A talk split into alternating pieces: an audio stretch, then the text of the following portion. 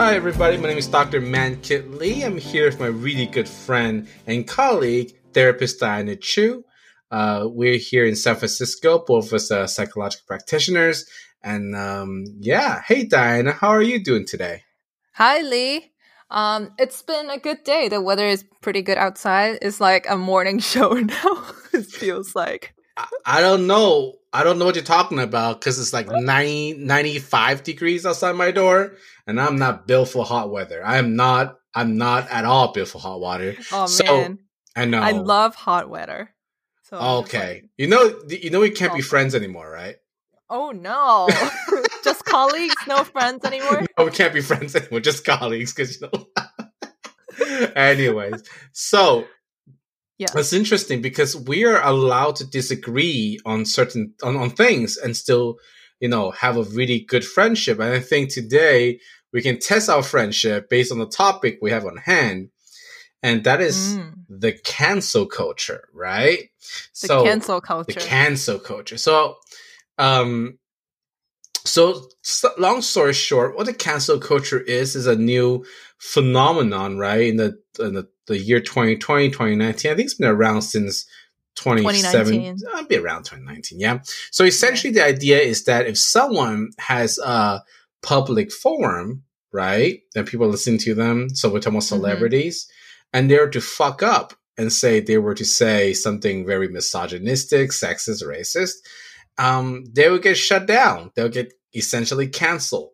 Um, of course, it's a very big thing in the Me Too movement where there's a lot of Mhm. celebrities that were caught out and it, subsequently they got canceled. Another word is they were forcefully removed from their platform and they're to be then their voice are to be disregarded.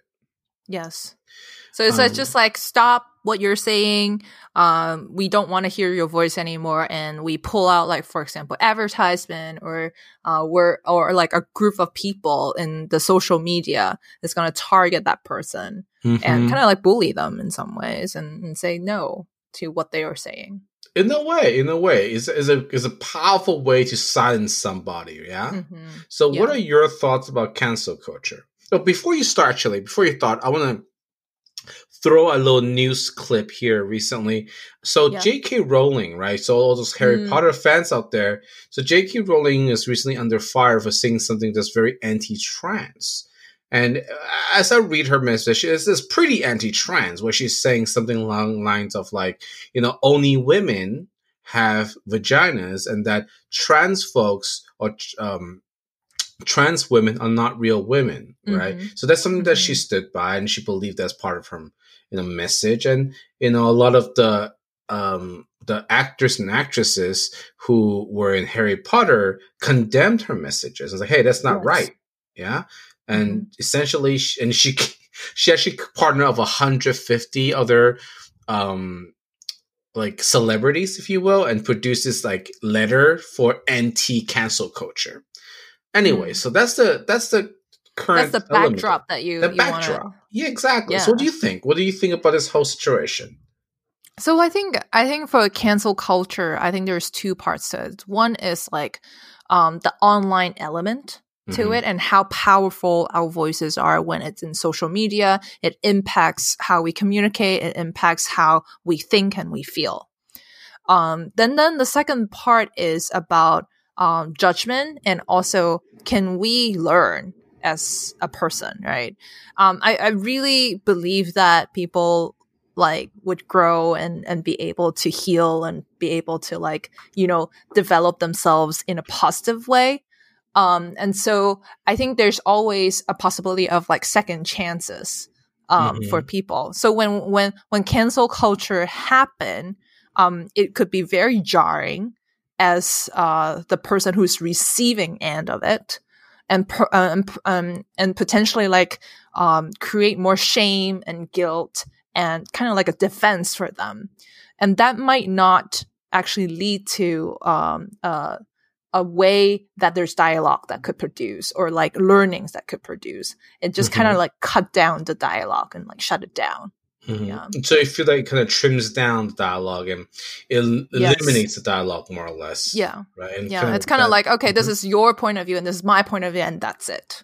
Yeah. Mhm, mhm. Hmm.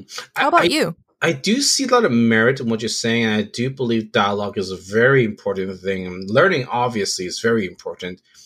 At the same time, though, I do feel like having having a a position where you can, you know, where people hear your voice, right? Mhm. Having ex- well, an exposure, but like um, an audience, if you will, Mhm. is is a privilege, right? Having Yeah. your voice heard is a privilege, Mm. and it's a power to have your voice heard. And I do believe there is a certain level of responsibility to Mhm. be mindful about the message you're conveying, right? So are you saying that like if I'm a person who is on the internet with uh, I don't know 100k followers, then Mhm. my voice is kind of like important when compared to a person in the internet with 10 followers? Are you saying that like the 100k followers influencer has to be more mindful about what they're putting out in the world when compared to a smaller following person? Oh, absolutely. And especially Mm. not to mention the the audience that you have, right? If Mm-hmm. you say let's let's 100k, let's just say you have 10k, right? Yeah. 10,000 followers. If these 10,000 followers are all impressionable youths who are looking up to you, then yes, you have a very important responsibility. And since Mhm. go back to J.K. Rowling, you know, she is uh, a children's book author, right? People Mhm. grew up, I grew up these stories, right? So Yeah. if these elements were to be introduced in her narrative, then if I was a trans person, how would I feel about myself, Mm, mm, mm. right? Yeah, that's a very um, strong example of J.K. Rowling.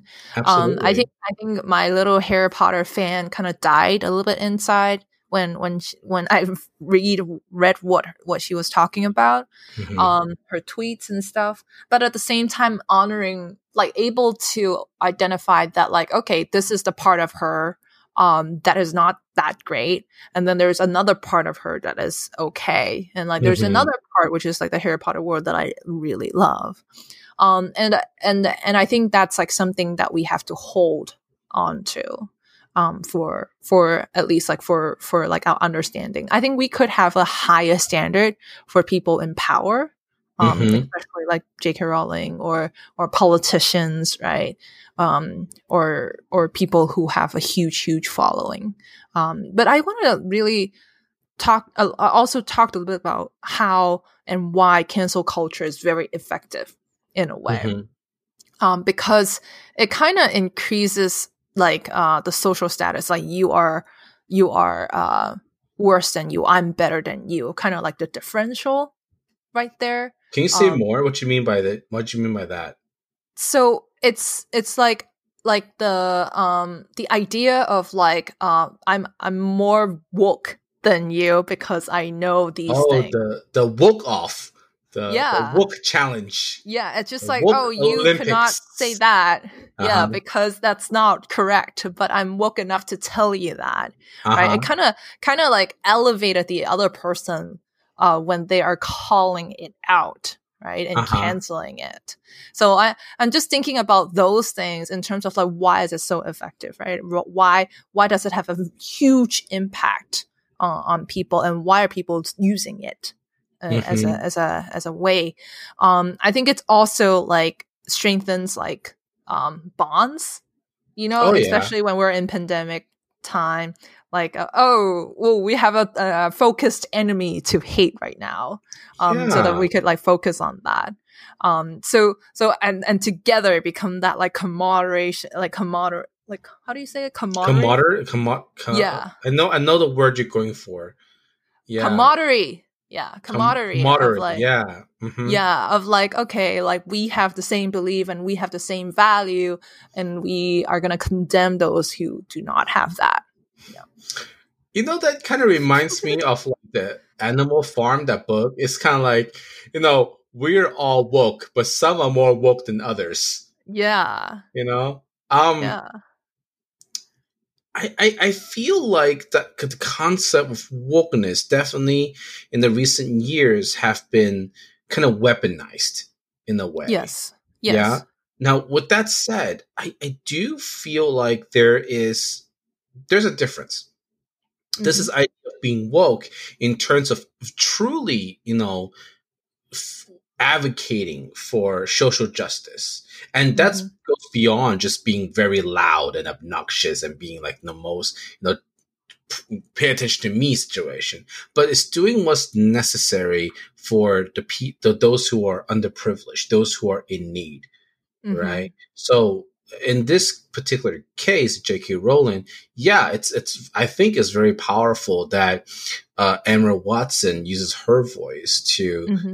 to to advocate for the trans population, and I believe so did Daniel Radcliffe, also did something like that.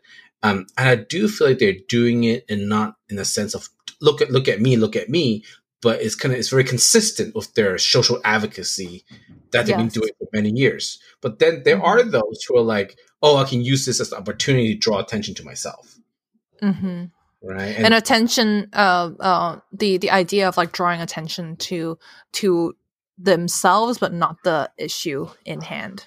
Right? Yeah. Yeah. Like, so I'm just thinking like right? how, I'm just thinking about like the J.K. Rowling, um, you know, uh, experience or like mm-hmm. that issue, and what is the way that we could actually um, communicate and have a dialogue that would mm-hmm. actually change the view or the world you know i well this is very hmm, so this is very subjective what i'm about to say I, I in my sense i do feel like jk rowling is um a kind of an old school feminist mm-hmm. yeah mm-hmm. and then uh th- that's a term for her. I, am blanking on it that people are calling it uh, that like they're they're uh TERF i think it's called. Oh i'm, I'm blanking on this but i don't know what you're talking about. what i'm talking about yeah. It's just i, I i'm blanking on term.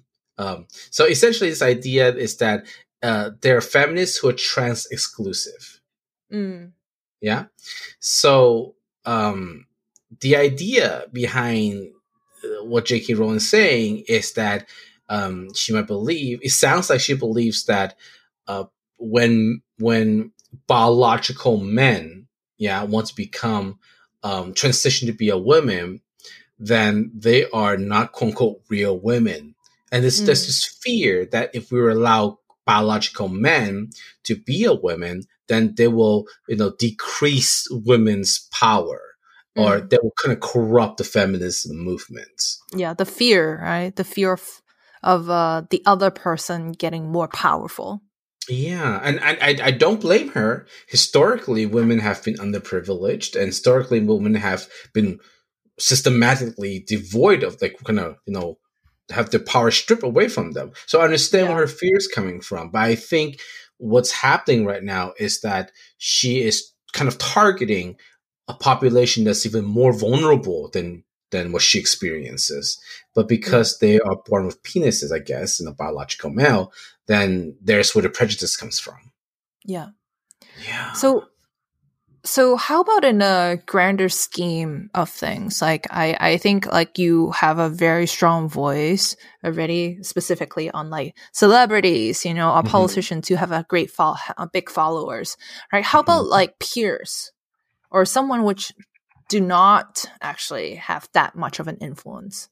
What do you think about what you, what you mean by that? like cancel culture um, in the uh, in in a more of a like social context, or, or just like okay, uh-huh. the friend um, did something wrong, and we all learned about it, and um, and we you know kind of kind of like say no to it mm-hmm. in a mm-hmm. more public way, right? Like I, i'm just thinking about like how can um, our day-to-day listeners kind of like apply to that? That's actually a really good question and i i like to use i think i brought this up before nadler's um, way of managing uh, microaggression. I think that's a very mm-hmm. good place to start and I'm not going through the whole entire model, but one of the things that Nadler, Dr. Nadler kind of mentioned is the idea of before you kind of confronting the situation, right? You want to be mindful about, hey, uh, is this something that's safe for me to do physically? Is this something mm-hmm. safe for me to do emotionally? And also, is how will this impact my relationship with the person? Yeah, I think these some things are very good, good to consider. Considering like if you have a friend who's saying something that are you know sexist, misogynistic, or racist, how can you Yeah. bring this you know to their attention in a way that they don't feel um there that does not invoke their defenses, Mm, right? mm, mm. It's out of love and not criticism. Yeah, I think it's a, it's uh, definitely the taste is a little bit different when compared to like a, a smaller group when compared to like a, a bigger group with like a, a social media presence to it. Yeah. Um, Yeah, I'm I'm thinking a lot about shame and guilt. Tell me more up. about your shame and guilt. Well, tell me more about your ideas of shame and guilt.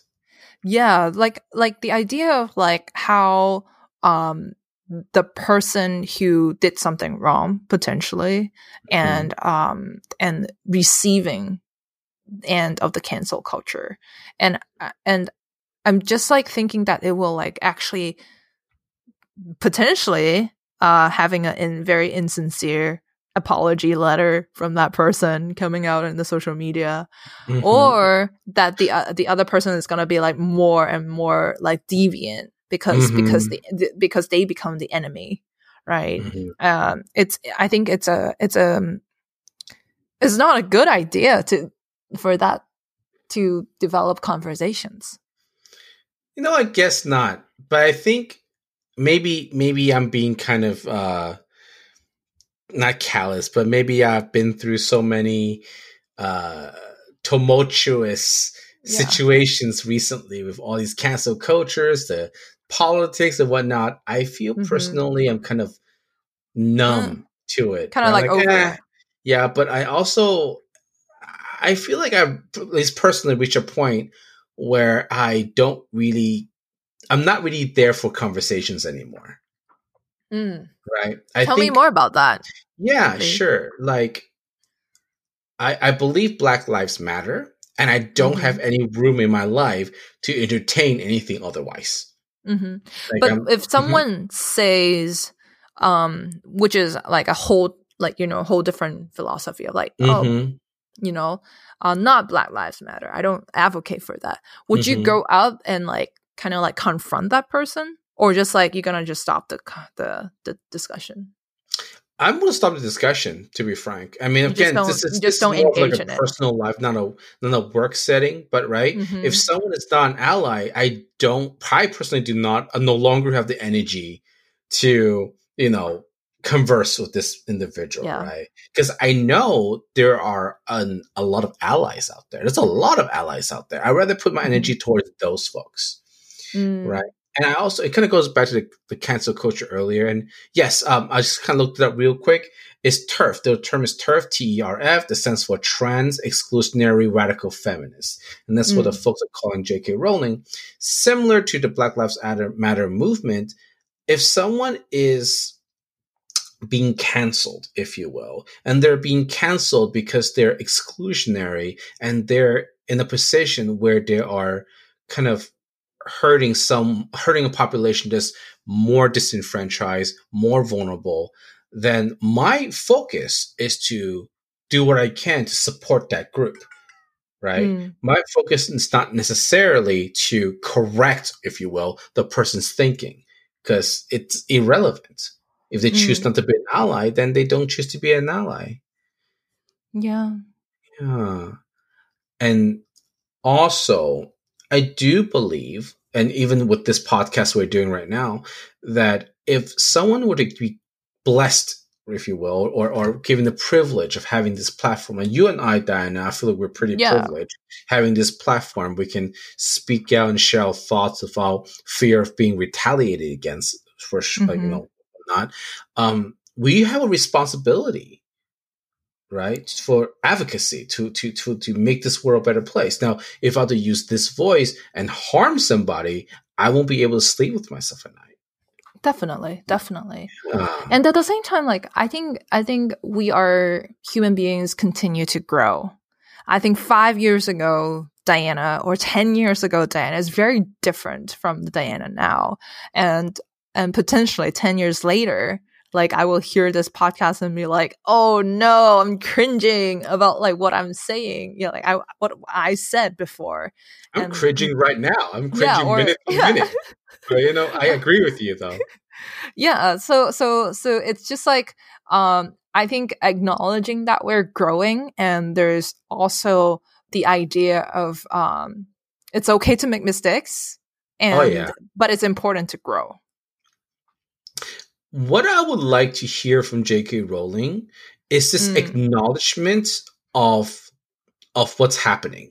This acknowledgement that yes, trans trans folks do suffer, and trans women are women. I, I would like for her to acknowledge that. Mm, maybe right? 10 years later. maybe 10, well, hopefully sooner than later, right? Rather than going all like, you know, proxy recruitment, get 100 people, 150 people sign a document saying, oh, yeah, you know, we agree with cancel culture, blah, blah, blah. Just like, hey, you know, I understand that my views are not consistent with other people's yeah. view, and I'm going to take some time to, you know, update myself. Now, she may change her position or she may not but this openness about hey i'm a human being i'm here to learn i'm here mm-hmm. to grow and i think it's what is missing in the cancel culture dialogue that yes we want people to give a second chance but i think to deserve the second chance one has to kind of own up to their humanity like you described mm.